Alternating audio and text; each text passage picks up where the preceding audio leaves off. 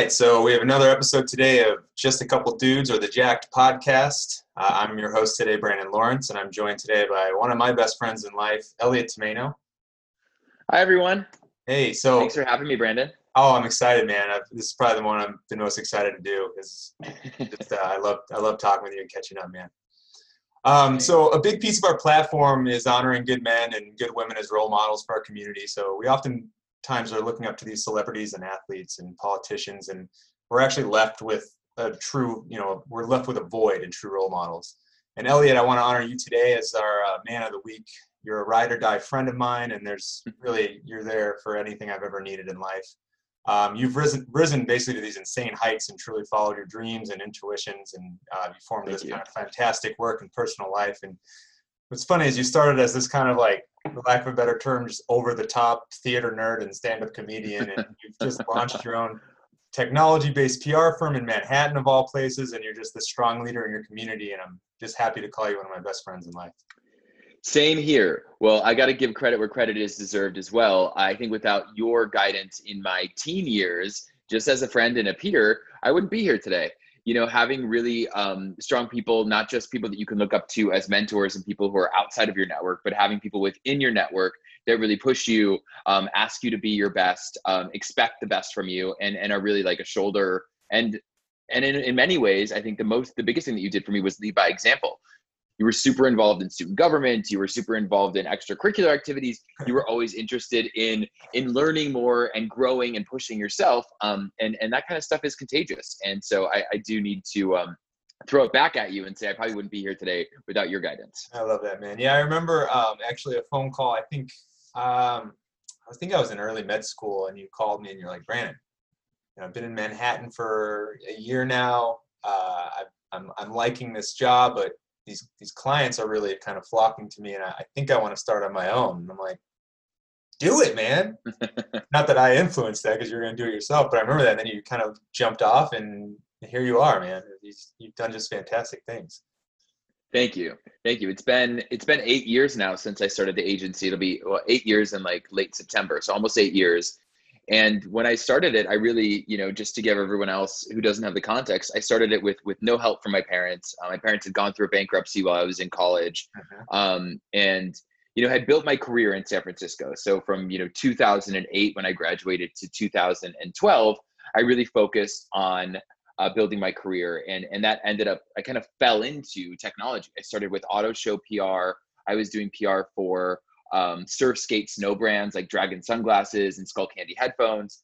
And it wasn't until my third job, which wasn't that long after I graduated, because I, I, I didn't fit in at a couple of the agencies, and and I think it's important to note was let go um, at a couple of the first jobs that I had in San Francisco. Mm-hmm. Um, you know, really kind of left me feeling like, okay, where is my place? Um, and then I found my place in technology. Always had been a, a, a nerd um, but didn't realize, uh, you know, how much I loved tech and, and how much that nerdiness parlayed into me being that nerdiness paired with that theater nerd side of me uh, parlayed into me helping technology companies tell their story.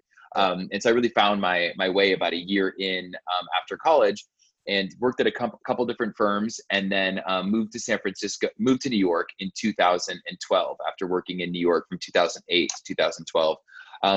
Got a job that I was super excited about. I, I probably called you then too and said, you know, I got this job. I was 27 at the time. They gave me a job that had a big title, the head of consumer technology at a 30 person PR firm where I was managing 17 people. And I definitely felt like I was a little bit over like I'd taken on a little bit too much or that that you know maybe you know that imposter syndrome which is something that that we talk about in business a lot that, that was really peaked at that time. Am I really able to do this job that I got hired to do? They've, you know, moved me across the country. Holy shit. Um, am, am I able gonna am I going to be able to live up to the expectations of this role? Um, and and realized pretty quickly not only could I live up to them, I could exceed them, and and saw a lot of issues with that agency, um, and saw the way that they were treating tech companies was very similar to the way they were treating traditional corporations. And I knew from my time in San Francisco working with startups that that wasn't the right approach. So, you know, took a leap and launched my own agency at 27. I think that was no, you know, September 2012. Um, and you know, fast forward to today, we're 20 people. We've got an office in Tribeca. We're working with some of the biggest um, tech companies in the world. A bunch of late stage companies, but also we stayed true to our, our core, which is working with early stage technology companies. So we've got about half late stage, half early stage um, companies that we work with. Um, I was listed as the top one of the top 50 tech PR people for the last uh, seven years running on Business Insider's list. Oh, yeah. um, and we really made a name for ourselves in consumer technology specifically, um, direct to consumer brands, uh, brands like Lemonade that you guys probably know, um, you know, direct to consumer sneaker brands like Koio that you might know, brands like ClassPass, Squarespace. Um, it's been a lot of fun, but I think one of my favorite parts of what I do is inspiring young people to break through glass ceilings that they set for themselves. Um, it was something that, you know, I was really lucky that I had a great community, friends, mentors that helped me kind of realize that I can do more than I think that I'm capable of, and that age isn't an indicator of ability. Um, so that's one of my favorite things to talk about, and I think it's one of the favorite parts of my job is, is to really help young people realize that for themselves. Um, two questions. Um, first, just to piggyback on what you said, a um, when you were first starting your own firm, did you did you find that um, as a 27, 28, 29 year old, you were taken as seriously as maybe some of these other firms that were established, head up by these kind of crusty 40, 50 year old men. Not that 40 is crusty because I'm almost there, but um, B, I think everyone has a pretty firm grasp on what um, like marketing and advertising is, but maybe less so on PR. Uh, I'm dating yeah. myself here, but I love Entourage, so I know what uh, a PR person does. But if you can just maybe explain. And for all the and for all the women watching, their touch point is Samantha Jones from Sex and the City. Ah, um, that, yes. that's that's what most um, young yeah. people who end up in PR. That's like their their media touch point for for PR. But I forgot Entourage had a great character too. Yeah. Um, first question: Did people take me seriously? Um, there was definitely people who didn't. But in technology, there isn't as much ageism as there is in perhaps law or in medicine. Um, in technology, youth is a badge of honor. Um, you know, Mark Zuckerberg started Facebook out of his dorm room. Not saying that he's a great person or a role model. Um, not not getting into that dicey territory, but um, he did start it when he was 19. So Silicon Valley um, and then Silicon Alley, which is what we were calling New York uh, in 2012 and, and its burgeoning tech scene, we put value in youth, and we still do. Um, so I don't think it was as hard for me because of the industry that I was working in, which is technology PR. Um, but I definitely lost accounts because of how young the agency was. Not just how young I was, but how little um, experience that we had to point to as an agency ourselves. I, I had, you know, nine years of experience or eight years of experience at that point working in tech PR.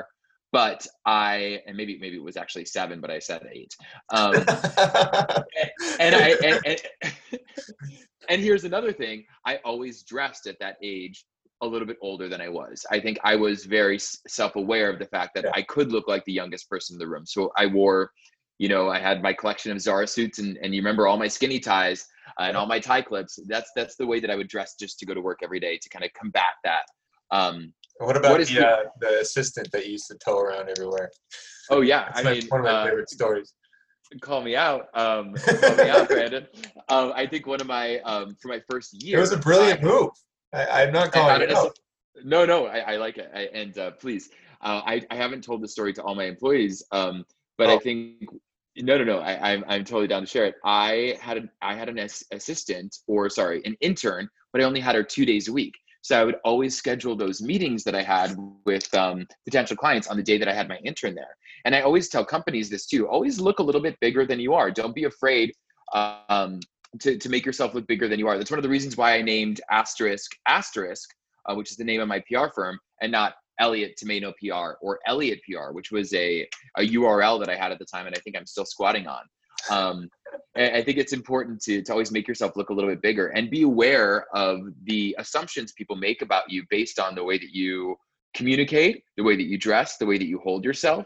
Um, and and not saying that it's right the ageism that exists within any industry, but being aware that that that, that ageism might potentially be there um, can help prepare you to preemptively combat that through dress, demeanor, and uh, word choice. Um, so that was a really important lesson for me to learn and one that I love to pass on to my employees. Back to your question about what is PR. There you go. I think the easiest thing, uh, easiest way to, to talk about PR is we help people get press coverage about their businesses. So when you're reading USA Today, GQ, TechCrunch, Fast Company, um, nine times out of 10, there's a PR person behind the scene who's reached out to that journalist to say, hey, based on what you write about, I think you would be interested in my client. Here are the reasons why. Here are some angles um, in which to cover my client. Um, and and this this happens for celebrities. They're called publicists instead of PR people. Um, and so in my industry, the word publicist has a little bit of a negative connotation um, because we are PR professionals. We work with companies, not individuals, um, to help them get the, the press coverage that's going to help them hit their, their business goals. So for some of our clients, it's help us get consumer coverage so that we can get new consumers. For Lemonade, for example, help us announce our pet insurance and help us get new um, customers that are interested in our pet insurance. But some of them, it, it is help us tell the story of our AI technology brand as a game changer and innovator within the tech and the business press to, to either help them raise more money, to help them attract talent, or to help position them against their competitors as one of the most innovative in the industry. So some of that work that we do on the awareness and positioning side is actually more about um, is, is less about getting them new customers and more about putting a stake in the mud around them as a leader within their industry. How many clients do you have at this point?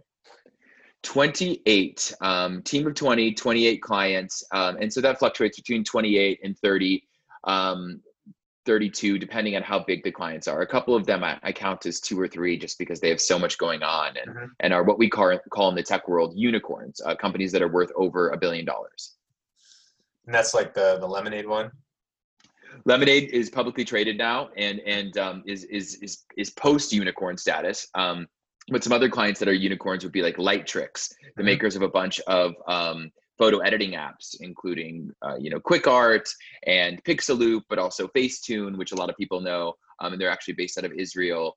Um, and we've been working with them for over a year, and and are continuing to expand our scope with with clients like them and others. So you're getting uh, a little bit better about identifying now as the year goes on, years go on, uh, which which of these are going to turn into these unicorns, or do you usually get on like kind of after the fact?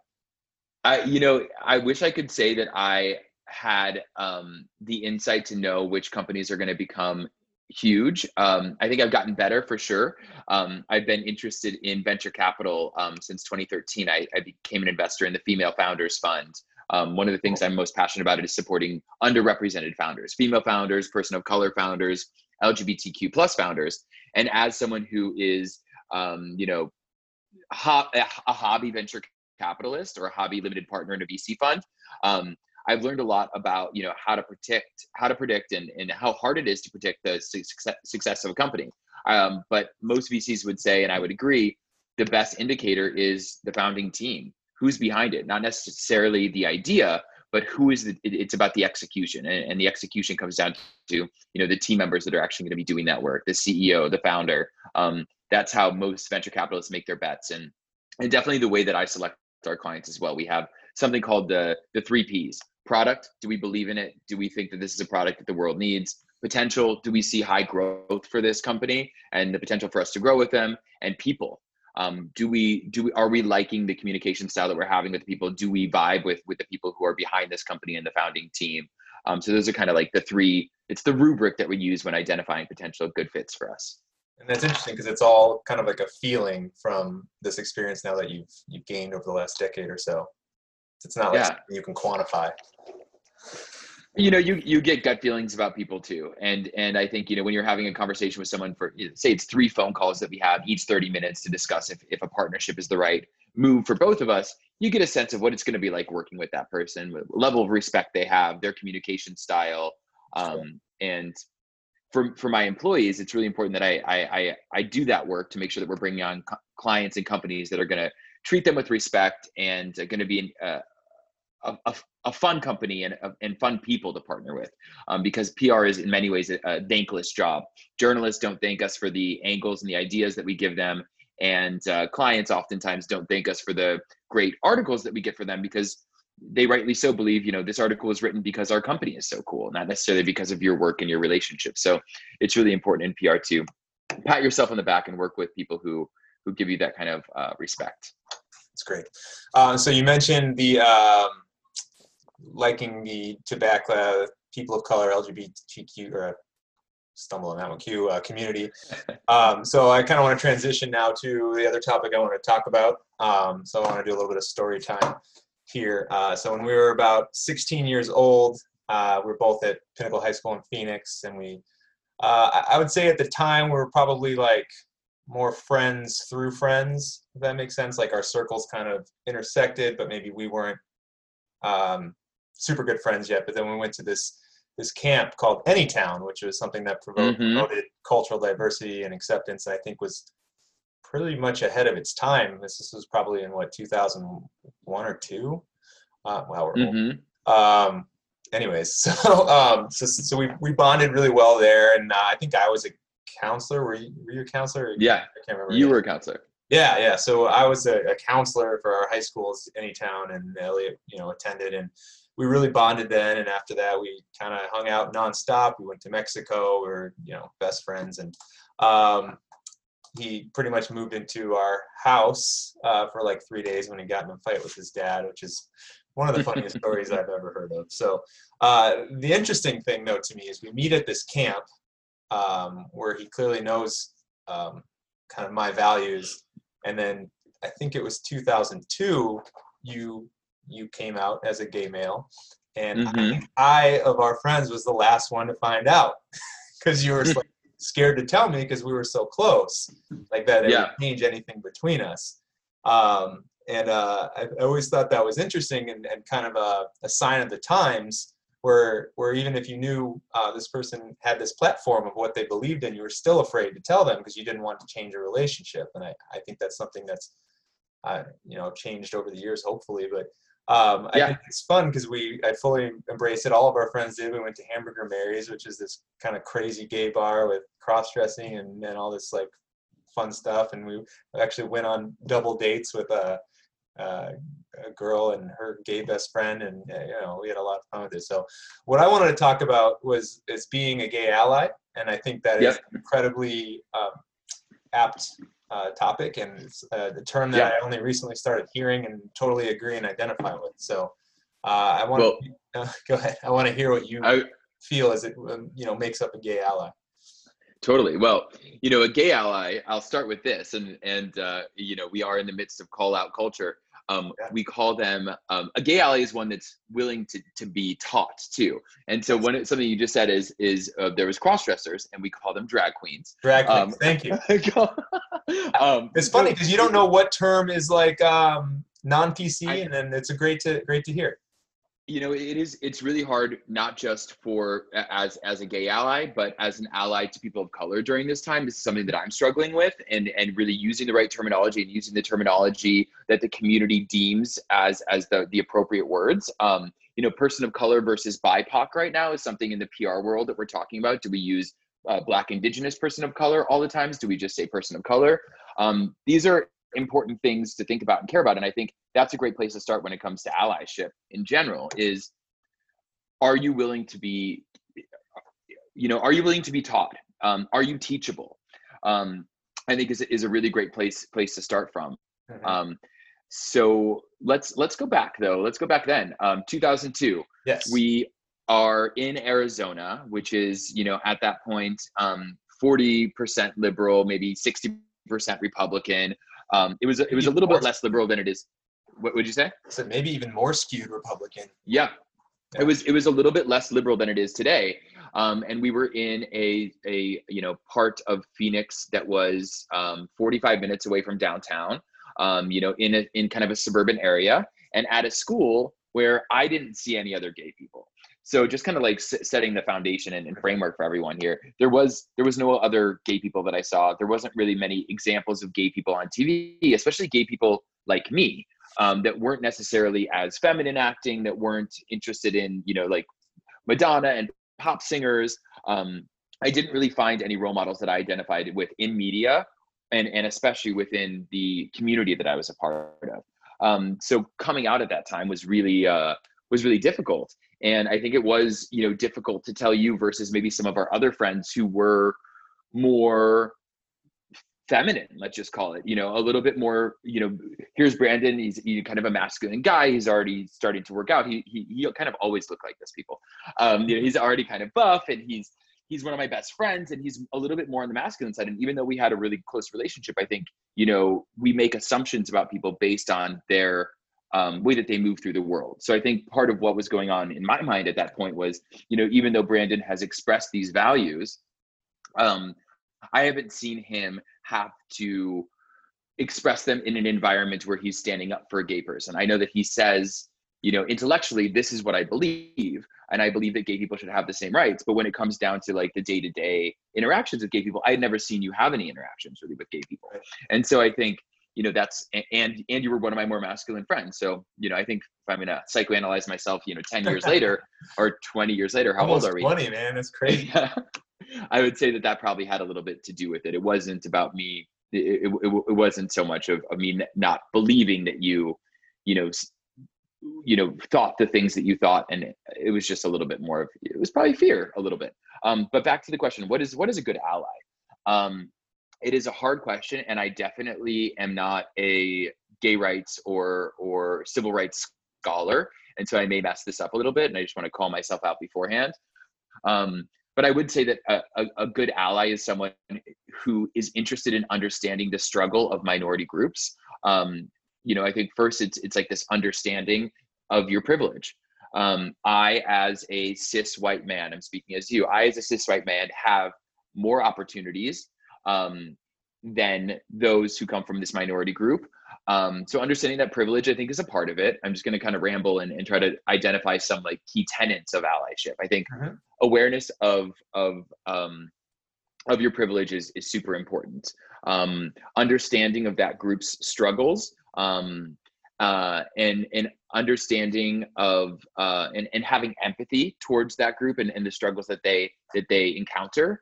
Um, and then not only just believing intellectually or rationally that the, these people should have rights but confronting the inequities on a daily basis whether that is through work in public policy and signing petitions, whether that is by being a vocal ally and and um, calling out inequities that happen um, uh, in in politics. For example, right now, you know, a good ally um, who's active on social media and, and, is an activist already is probably talking about the way that Trump has treated trans people during his um, during his presidency and is aware of that.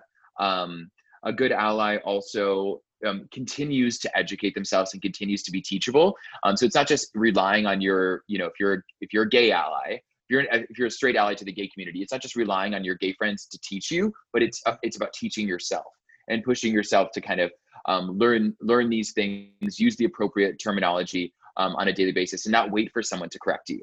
But when someone does correct you, be correctable. Mm-hmm. Say, you know, I had never seen it that way. I didn't um, I didn't know that that was um, you know my bad. I didn't know that that was the the the the wrong word to use. I'm um, you know I really want to make sure that I'm using the right words, and I, I welcome you to continue to correct me.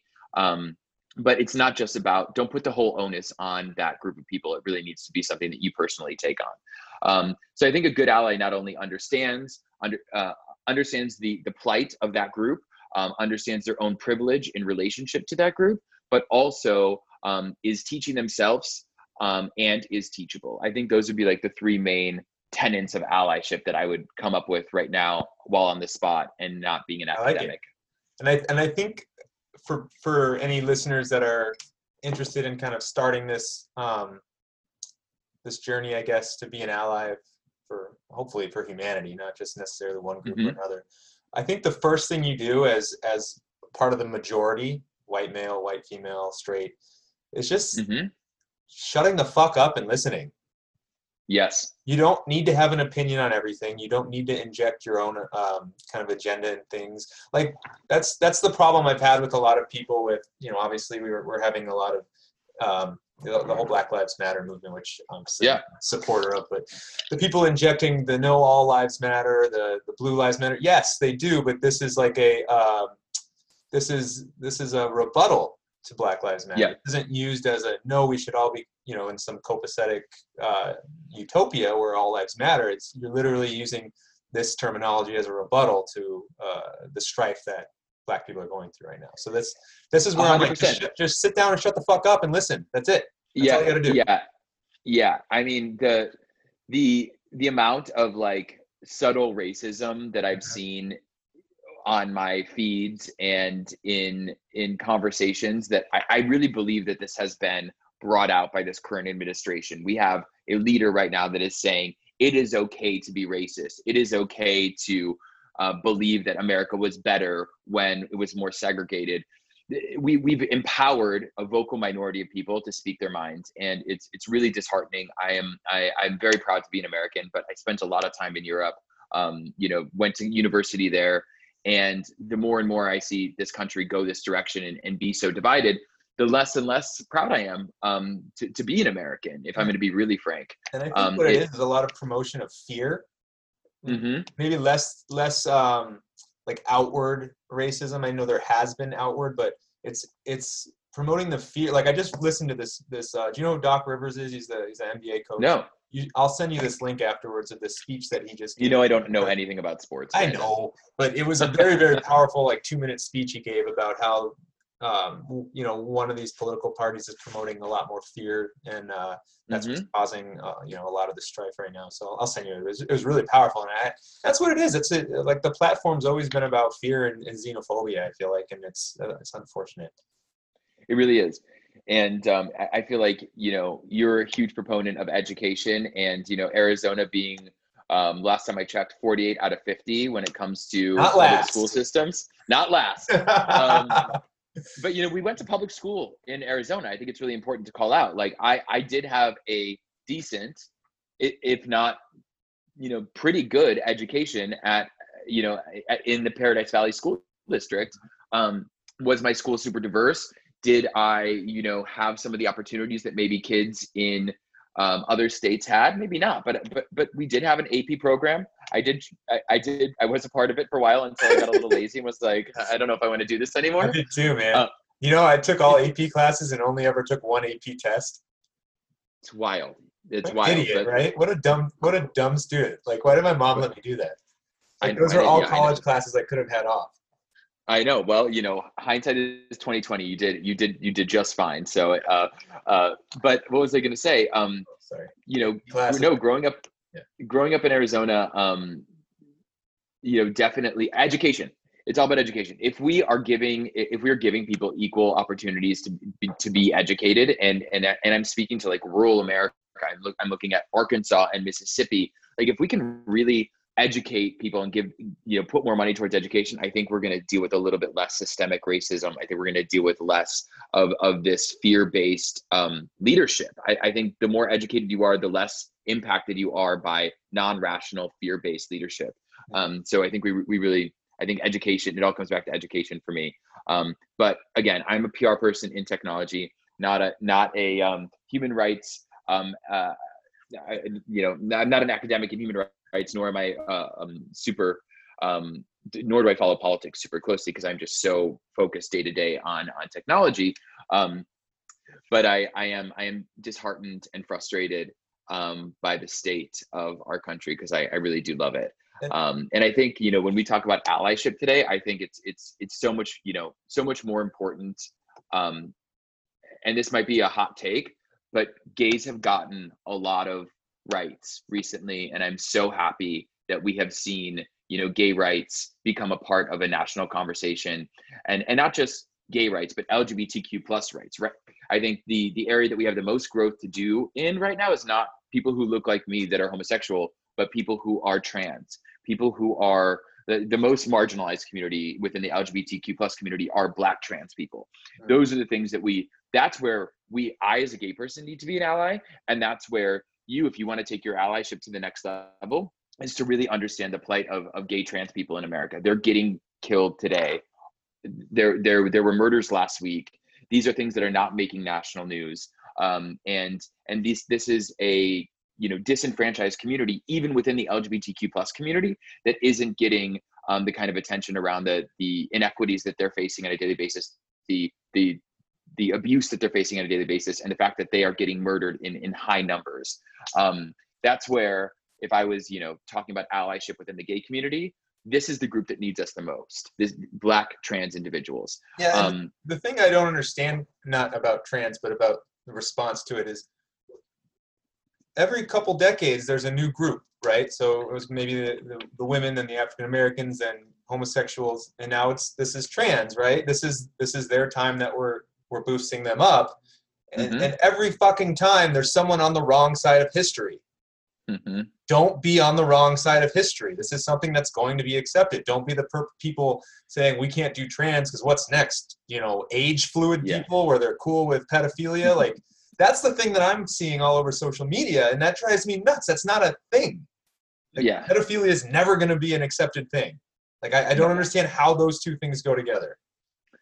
People get scared you know like th- there are constructs. When constructs are broken down people are and people are afraid of change like um i don't i don't really get it and i can't excuse me i can't even get in the head of people who say such ridiculous things. Um but i i think you know b- back to to allyship in general like if you're going to be an ally don't just be an ally for the group that's easiest to be an ally for. Every girl um you know wants a, a gbf a gay best friend. Like that's easy allyship. That's not that's not even worth talking about. You know being being a straight man in in 2002 and being an ally that was a different time. That was a different story. You were way ahead of your time and and you probably put yourself at risk um in some ways by being an ally.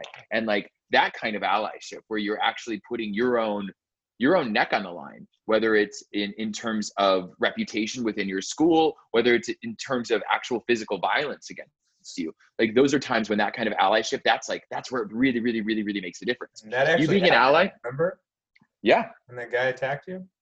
yeah Yeah. and and you being an ally to gay men today not as groundbreaking you know like Yeah, you like guys made it, man. Despite you know and- despite maybe the back tra- back steps the last couple of years. I mean, the the the, night, the difference very between place. now and 2002 are just night and day. 100% What I I want you to touch on that, like how things have just kind of gradually changed. You mentioned to me the um, when you were first starting in this the tech industry, you were only kind of Yeah. partially out, and I, Yeah, that's I- that's uh some that's like heartbreaking because it's not necessarily what I what you identify yourself as. I'm gay male. It's just a, a, Yeah. a you know largest part of your life that you just have to keep, for lack of a better term, closeted. And here's the here's the thing that i need to call myself out for i didn't need to stay closeted I did for career growth. And that is a little bit of self. mm, how do I say that? What I did wasn't good for the community, probably. And what I did was was really about what was right for me. You know, my parents yeah, but that's a societal problem that you felt that way. hundred percent. That's not I a selfish thing. That's something that you were you were taught through different experiences that you had to. I, I, agree. I, I think I could have I think I could have pushed it more at that age if if there wasn't such a risk. You know, like my Mhm. risk was I was like, I'm starting my own business. I can't take on the risk of being an openly gay man right now because I need this to succeed. And now I'm at a different place where, you know, we we found success. If a client doesn't like me because I'm gay, it doesn't mean as much because we're we're already at this level and have already built this kind of reputation. And I think that there are there are probably young gay men out there today who, even though we are in 2020, don't come out at work because of the potential for them to not get as far. It's not about being fired. For for for, for some people it is. And there are still many states around the country that will allow you to fire someone who, who is gay um, and that's legal. So that's a big fucking problem. Excuse my french. Um, but it, it's also about how will this impact my career growth? Even if it's going to have a minor impact on my career growth at that point where my parents couldn't help me i quit my job like i didn't have the opportunity to take that risk um, and and have maybe you know slower growth or have certain clients not come to me. So I, I did choose at that time to obfuscate and it was it was harder during that time to be open in tech. Um, 2012 when i started my business was much different than you know what is that eight years later? Um, you know definitely not great at math but i think that's eight years. Um, eight years later the, the the world is uh, is is a different place and we do have more role models in technology that have come out. Um, we do have more women in tech. We do have trans founders now. Um, the world is a different place but there are still many people who might feel like them being out in certain industries could hinder their growth and i understand um, their reticence to come out. Um, do i think it's good for the community? Not necessarily um, but I, I i think you know it is really a personal personal thing and everybody has their own um, you know their own backgrounds their own families to feed their own struggles. So um, i understand you know when people might not feel comfortable even though the world is more open to this um, you don't know what their bosses are like. You don't necessarily know what their clients are like etc um, but I, am really grateful that I can be out and proud in in in every single meeting now. And when I talk about my fiance, I always make sure to say he, you know. And and uh, I think part of that is a litmus test for me now too of companies that I want to work with.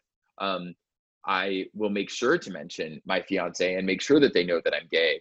Um, and and kind of you know especially on video calls i can kind of gauge a response i can i can see how that impacted them i can see how that changed the way that they talk to me and, and if, if, if that's the case probably not a good client for me. Um, so that kind of litmus test is important. Um, have I want to talk about Blake in a sec, but have you uh, yeah. have you had a negative impact at, at least client wise once you finally did come out fully, or, or, were you already at the point where it, it just didn't matter at that point because you're established and you knew how to choose your clients wisely? I think I think you know we were already established, and I, I don't think it had an impact. Um, there was this one company that was uh, funded by the Koch brothers, K O C H brothers, um, that I worked with back in the day. That I, and I think that if they knew, you know, I, it was still only like four or five years ago. I think if they knew, they they probably would not have been super uh, thrilled about it. And as I kind of built up my persona on social media and been a little bit more open and um, about my life, um, I think that it's it's harder and harder to even if I wanted to hide that part of me because I'm just living out loud and and you know have pictures of me kissing my fiance on my Instagram. You know, like these are yeah, these are harder things. Um, but you know, like I guess what's stuck in my mind right now is as we talk about allyship is like the most important thing that we can do right now is is be an ally to those groups that are really facing um, I- extreme discrimination um, and violence. And you know, we we just did have another you know murder of a young black man, um, Jacob in Wisconsin. What was it last week? Uh, you know, shot seven times in the back while his kids were in the car. Like these are things that we need to be talking about as as as allies to people of color um, right now, because this kind of violence is violence that I never experienced as a gay man. I know some people have, um, but I don't fear for my life when I'm running down the street or you know going on a jog. And I have I have some close friends who you know won't jog at certain times of the day. Who who who you know one of my friends you know one of my friends who's black told me he's like I have to think about when I'm gonna jog, where I'm gonna jog, and and, and this is like a matter of life or death for me. And so I think you know when we talk about allyship right now, the groups that really need it the most. Um, you know, it's it's kind of self-evident, um, and I think it's it's our it's our job um, as people with privilege and that don't have to deal with this kind of violence and discrimination on a daily basis to, to speak up, um, even if it may piss off some of your Facebook friends, even if it might be um, uncomfortable for you because you don't know exactly how to say it. Be teachable and be be vulnerable and say, you know, I don't know exactly how to express my frustration. I don't know exactly how to what to do to help people of color during this time, um, but I want to help. And just being open, teachable, and and know that you don't know all the answers mm-hmm. um, that's that's the right place to start and i think the the being comfortable or being uncomfortable sorry is yeah. Uh, a really important piece because uh, the whole trans i don't want to call it a movement because it's always been there just we didn't know yeah. it at first i was like what like this is a thing you know like i didn't really understand it we had a we have a cousin through marriage that um, is trans. Um, and so mm-hmm. like at first I was like, oh, this is just a phase, you know, and then like you actually kind of read into it and how this has been a thing for decades that's just been ignored. Yeah. And uh, some people identify as a different gender from, you know, four or five years old and and it's like um, could you imagine it's them feeling it's like you were born in the wrong body right I mean, so it's just that's, it's that's just what i always like yourself you know that, that would be so crazy like i definitely know what it felt like to be you know to pretend like I was the wrong sexual orientation, but could you imagine like really feeling like you were in the wrong body? Right. Um, or or you know gender non-binary gender fluid people who believe you know that they, that they aren't one or the other um, native americans have had two spirits um, for for for thousands of years and and this identification of not a man not a woman but of two spirit mm-hmm. um, this is something that that native americans have identified um, Wow. And we can look around to so many other cultures and, and see other examples of people who have not put people into buckets of male versus female um, the, the, berdache community of native americans there was a, a group of, of uh, you know in the berdache community women could dress as men and be accepted within society as men and were always treated as a man never as a woman who became a man without the label trans but as a man um, and i think that that's um, that's something that we're, we're coming to in, in our society too trans women are is, women is that part of trans men are culture? men it was what was that? That part of their like ancient culture. I I remember taking a sociology class or social anthropology class in um, at U of A. Actually, sorry, at, at Pima Community College. I was going to correct you. um, and I learned about the berdaches, and I learned about um, Two Spirit, and I learned about the Hijras of India. And I think these are all really. Well, sorry. So that's fascinating. It really is, and I think there's so many examples that we can look to in, in history to say like this is this is um, we can do better, and that these these uh, you know gender buckets or or sexuality buckets that we have have built are, are really social constructs. And um, you know, thinking about having kids soon. I know I know you've got you know two little ones at home, and like you know, what if your child felt like they were in the wrong body or or or didn't identify? Like we have to prepare ourselves, yeah. and I need to prepare myself, um, not just to help on you know communities that that are that are underrepresented and discriminated against but also because i want to be a really great parent and raise the next generation of people who understand from from a young age that these kind of constructs are just that constructs that society has I, has has deemed right or wrong and and and that you know those kind of societal norms and mores are not um, things that we bring into our our our household and it's funny that you say that um, you know i have the two daughters because i when I watch them, I you know now we kind of look for these kind of cues and stuff of um, you know is she doing more kind of female stuff, male stuff, that sort of stuff, and, mm-hmm. and it's terrifying to me, and not in a sense of, of having maybe a transgender child. That's not what terrifies me. It's more that her life will be significantly more difficult, and that's just because the society. That's such a that's such a parent thing to say, and I you know that was what my mom said too, and that's what my dad said. I am here to say that I don't think that I would be as far along in my career if it wasn't for the chip, if it wasn't for the That's hardship great. that I had to deal with. Um, I know you've read a lot of Malcolm Gladwell's work. Um, I, I, recommend to anyone reading this or watching this right now um, or listening to it to pick up some of Ma- Malcolm Gladwell's books, especially David versus Goliath or The Tipping Point. Um, because, oops, Brandon, sorry, is my internet messing up a little bit? Can you, you hear froze, me okay? Your video froze for about 10 seconds, but audio kept going. Okay, cool.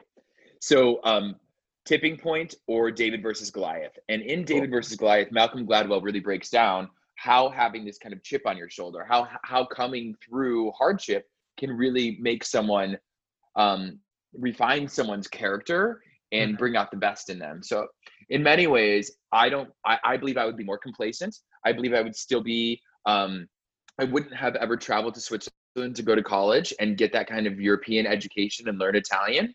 Um, and without Switzerland, I would not have moved to San Francisco. Without San Francisco, I would not have moved to New York.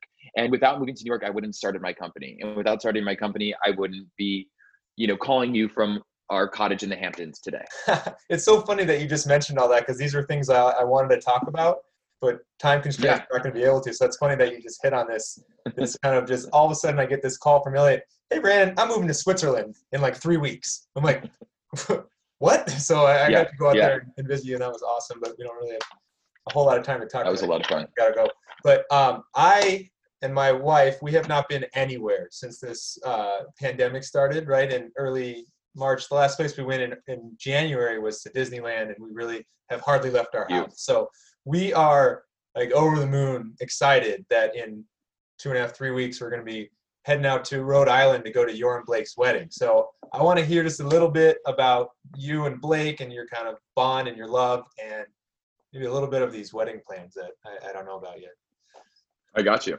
Well, you're not going to get any secrets, actually. Ah, um, almost. Uh, I met Blake at a straight bar in Austin, Texas, while we were both there for work. He was uh, he was producing um, a video series um, at South by Southwest, and I was there supporting my technology clients at South by Southwest. I always host a bunch of parties and stuff like that. We met at a straight bar. He turned around at a bar stool and asked me what the bartender's name was because he had been talking to her. So he's like, "Hey, can you figure out what her name is?" He thought I was with um, my former vice president who has her own company, Chi. He thought I was dating her, and so thought you know he was um, just just asking a random guy who was standing at the bar with his girlfriend. And I want to pause Uh, right once we started- there because it's really Yeah. funny that um, so when we were just becoming best friends, we were in Mexico, and and my mom says, "Don't you know Elliot's gay?" I'm like, "No way, that guy's not gay." Like it's the same thing. Like you don't. Yeah. You're, you're so far from that stereotypical um, gay man, at least in the early 2000s, that even your now almost husband didn't identify you as a gay man. I think that's that's hilarious. Well, we're, we're we we don't have enough time to get into all my issues with not fitting into gay culture, but even as a gay man, I sometimes feel like I don't identify with some parts of gay culture eh, because partially because of the way that I was raised and the community that I was raised by, and and and it's partially your fault because if I didn't have you as a close friend um, in high school, I I maybe would have um, I would have worked really really hard to to build a community that I felt more comfortable around. But I felt very, very comfortable around my straight friends uh, to the point where I didn't need to, I, I didn't desire to have this connection with gay culture um, because I had all these close friends that allowed me to be myself. And I didn't feel like I was holding any part of myself back. So, you know, moving to Switzerland, I also didn't have that many gay friends. So I think that that has also impacted me um, and has left me with like, you know, some slight insecurities about how do I even relate with my own culture um, in some ways. But um, back to meeting Blake. Yeah. So yeah, met him on a bar stool. Um, about a two weeks later, um, it was your wedding, and um, I was coming to Arizona, and so he was living in LA at the time, and I was living in New York. And I said, you know, why don't you come meet me before this wedding? Um, and we could spend a couple days together. And um, that was our first date. Um, was was actually in Arizona the two days leading up to your wedding. Um, and he was with me as I was getting ready for your wedding. was there, which I totally would have opened up a chair for him. it was your it was your wedding you know like Yeah. I, I as i hope people will do for my wedding don't fucking bother me for the for the week before my wedding don't even talk to me um just sh- just make just let me know that you're gonna be there um so yeah we we've been together for three and a half years now um and he moved to new york about three or four months after we we met and um we got a dog like you know six months into dating i proposed about a year and a half into dating and uh, we've been engaged for the last year and a half and are getting married on this really cute island called block island in the in the middle of the atlantic. It's a you know hour ferry from rhode island or an hour and a half ferry from montauk um, kind of sitting in the middle of the ocean population of 900 people.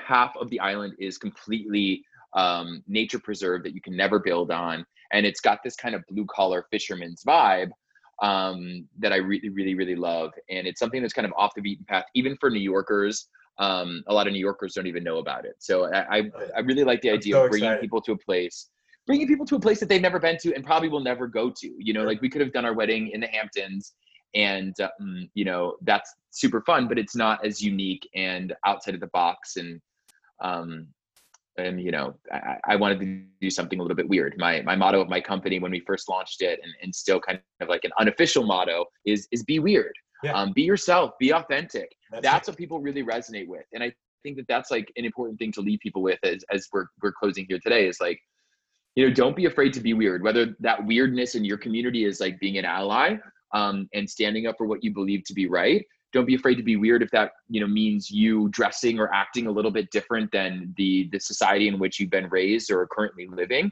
like these this weirdness is what makes you you and what makes you individual and individuality is what makes you stand out and standing out leads you to to getting new opportunities and growing within your career so like be weird it's only going to help you I love it. It's a great message. I just have to say that, you know, we've known each other for almost 20 years, and I think Blake is this amazing compliment to you, energy wise, love wise. Uh, I've never seen you just so happy and, for lack of a better term, just stable in a relationship. It's, it's, uh, he's fantastic. We love him. He's our kiddo's Uncle Blake, obviously your Uncle Elliot. So, um, yeah, so I want to close here to get you to your busy life. This was amazing. Uh, I'm really happy to continue my allyship and thank you for kind of educating my myself as well as our listeners on what that actually means to you. A hundred percent. There are so many, so many different um, resources for everyone out there. You know, just just Google. You you'll be able to find everything that you need. And there's some really incredible um, charities that you can give to. You know, a big part of allyship that I didn't say here today, and and, and I know we're up on time, is that it's not just about saying something. It's also about doing something. And sometimes doing something is is is you know can feel small, but giving money to the right organizations, not just speaking up on social media, not just reposting something and, and, and raising your hand or posting a black box on Instagram, but actually do something. Mm-hmm. Whether that's your time to go to a protest or it's donating to a charity that, that's that's really the right charity, and you you know you've got to do a little research to make sure you're going to the right place. But don't just uh, don't just say do. I think that's an important part of allyship as well. Brandon, thank you so much for having me today. Love you, buddy. Love you too. Talk to you soon. Tell Lauren I said hi. All right, bye. Bye. Thank you for tuning in to another can't miss episode of Just a Couple Dudes or Jacked Podcast. We're new on Twitter, so please give us a follow at, at JAKDpod. On Instagram, you can follow us at JAKD underscore podcast, and we have a new YouTube channel set up at Just a Couple Dudes, and that's couple with a K. We also have a website, jakdpod.com, with a new store set up where you can check out our merch and other fun items that we're going to be putting up. So please give us a follow, check out our website, and tune in for the next podcast that we'll be releasing shortly. Thanks.